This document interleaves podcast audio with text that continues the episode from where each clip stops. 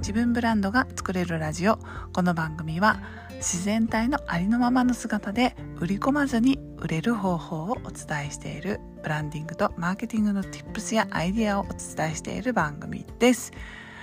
こんばんはブランドプロデューサーの高取ゆり子です。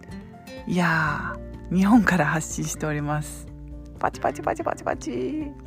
ちょうどですね1週間前に、えー、日本に帰国いたしまして幸いなことに自主隔離の、えー、対象だった指定国リストからもあの除外がされまして初日から自由に行動ができています。本当に当たり前のことなんですけれども自由に動けるって最高だなと思って感謝しながら噛みしめながらですね、えー、近くのコンビニに通っている今日この頃であります。皆さんいかがお過ごしでしょうか？なんか暖かくなったり寒くなったりちょっとね気温が不安定な3月の日々が続いていますがうーんあのぜひ体には気をつけてお過ごしいただければなと思います。一緒に気をつけて過ごしてまいりましょう。まあ3月というとねあの卒業の季節であの卒園式で泣いているお母様の皆様もいらっしゃると思いますし、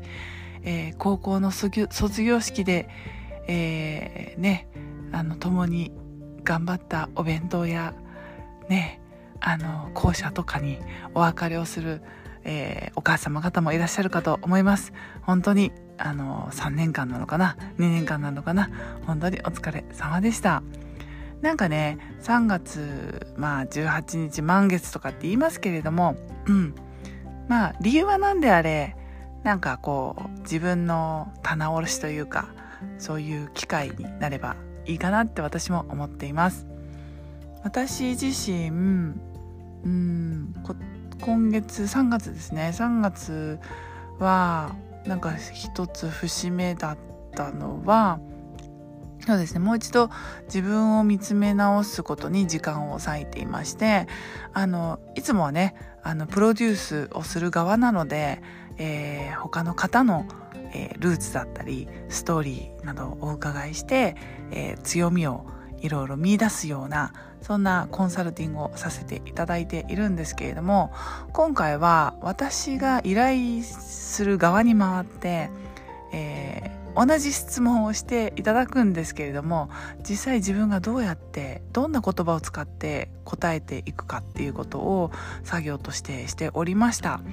で今月末ねあのキービジュアルの新しいキービジュアルの撮影をしようかなというふうに思っておりまして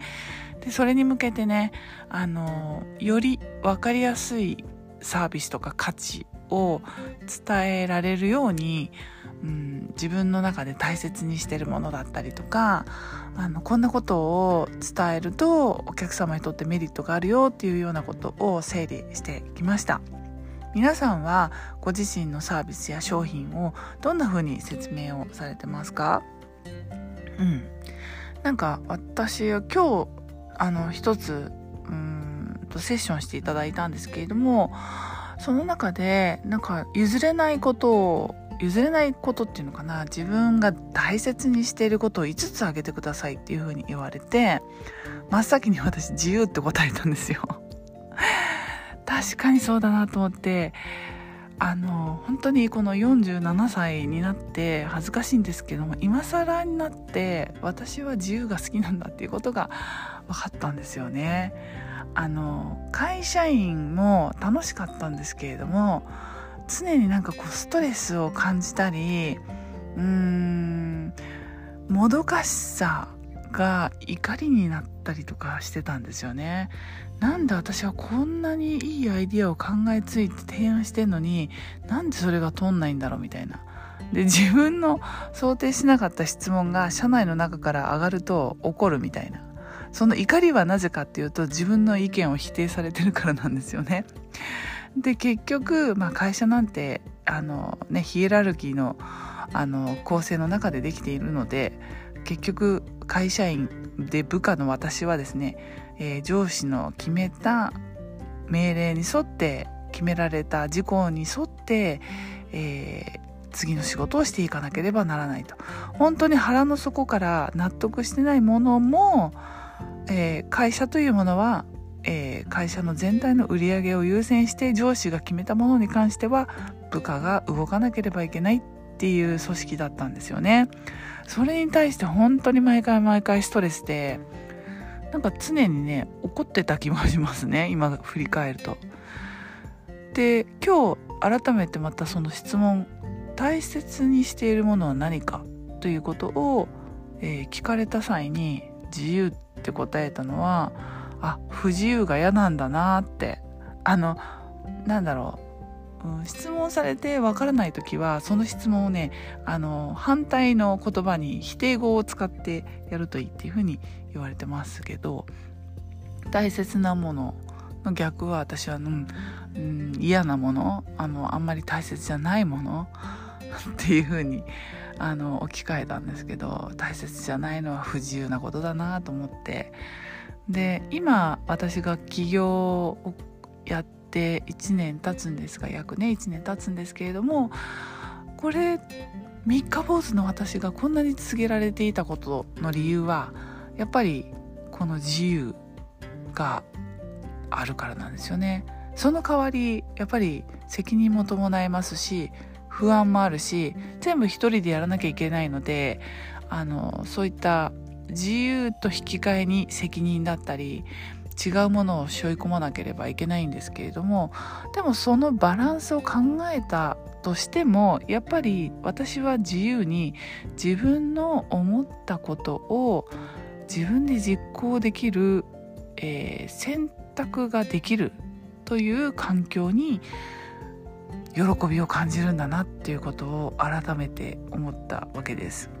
うん、でその大切なことをね、まあ、5つ挙げたわけですけれどもそれを踏まえた上で今後1年間どうなっていたいですかっていうふうに聞かれてうんとなんかねやっぱり私は人が好きなんですよね。なのでまあ最終的にはなんか自分の主催するコミュニティみたいなものをね作ってなんかみんなで、うん、一つのことを作り上げられるプロジェクトみたいなものをねあのできたらいいなっていうふうに思っています。なんかみんなで何か一つのものを作ろうっていうのはとっても好きなのでただそれを自分の自由にやらせてもらえたらいいのでプロジェクトリーダーとしてなんかねあの新しいものをこの世に生み出すっていうことをしたいなっていうふうに思ってます。きっとだから前職の化粧品メーカーの商品企画って、まあ、プロジェクトリーダーみたいなもんなんですよね。こんな商品作ろうよっていうアイディアから、えー、その、えー、商品を作るためにサポートしてくださる方、中身を作ってくださる方、そしてパッケージのデザインを書いてくださる方、そしてパッケージのね、マテリアル、材料とかもね、いろいろあるので、材料を作る人、あと箱を作る人いろいろあるわけですよ。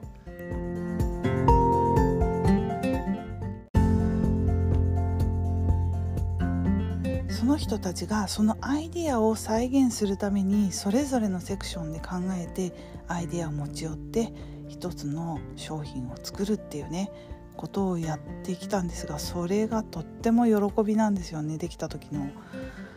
うん、なんかそういうことを、まあ、その時は会社員の一員として会社のためにやってきましたけれども今度はなんか自分のためにそして最終的には社会に何か貢献できるようなものを世に送り出して、えー、それで誰かの役に立つようなものをね作りたいなっていうふうに改めて思ったわけです。まあそういうことで、えーと、来月ぐらいにねあ今月末にまた写真撮影をしますのでその時のエピソードなどをまたここの音声でお届けできたらなっていうふうに思うんですけれども来月の半ばか末ぐらいには新ブランド高取ゆり子ができる上がるかなっていうふうに思いますので是非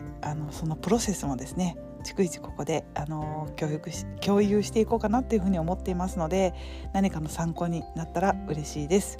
皆さんの大切なもの5つ譲れないもの5つ考えるとしたら何がありますか？ぜひ教えてください。はい今日は日本からの配信でございました。えっとね4月の半ば1ヶ月いますんでまた日本からの配信続けたいと思います。最後まで、えー、聞いていただきありがとうございます。また次の音声でお会いしましょう。またね。チュース。